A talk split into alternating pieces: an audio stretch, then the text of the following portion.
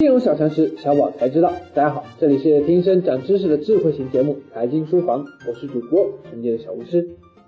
通过前四天的学习，我们已经了解了筑巢期家庭的理财理念以及一些实用的理财工具。今天我们就让一个礼拜就长大的小宝现身说法，用他的案例告诉大家他是如何规划自己的筑巢期资产配置的。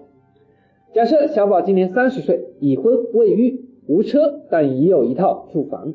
家庭每月收入三万元，每月固定开销一点五万，包含房贷一万和生活费五千，目前可用的投资资产有五十万。那么小宝应该如何按照家庭资产象限图来规划自己的财富呢？还是以一年的家庭资产为例，可投资产五十万加家庭年收入三十六万，小宝目前资产共计八十六万。但由于每年都有固定的十二万元房贷需要偿还，这部分家庭债务扣除后，小宝的资产为七十四万。按照标准普尔家庭资产象限图，第一象限百分之十的短期消费来计算，第一象限总额应为七点四万元。七点四万元中，基本可以涵盖一年的生活费用六万，并且仍有近三个月的生活费结余。因此，这一象限可以按照百分之十的比例进行规划，不用另做调整。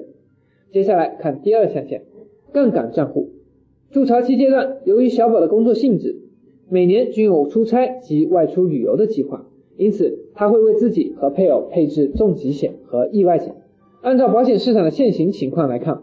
夫妻双方保额均为五十万元，缴费期限二十年，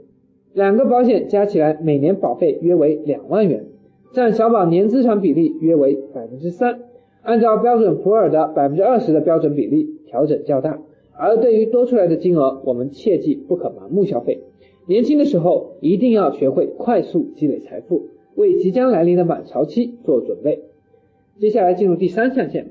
风险投资账户。前两个象限已经使用的资金占总资产的百分之十三，远低于标准的百分之三十的比例。因此，我们可以将百分之十七的差额调整到风险投资账户，每年利用百分之四十七的资产。也就是三十四万左右的金额进行一些风险投资，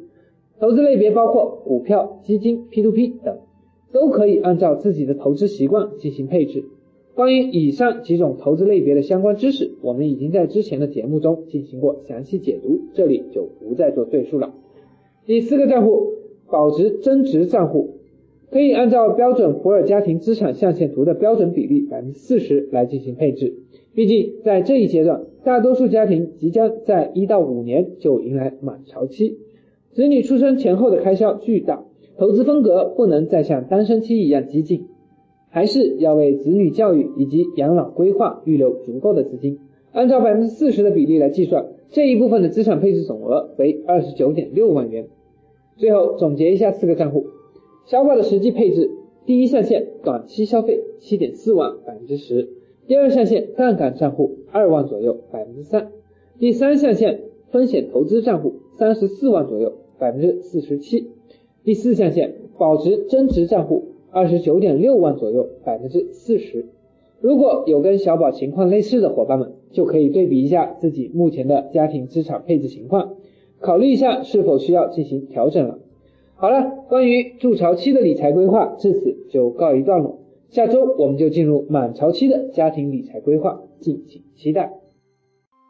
本周六上午九点，王者集结号精彩继续，请大家准时收听。即日起，大家可在微信中搜索全拼金融理财峰会，加入财经书房会员会，微信实时掌握节目动态。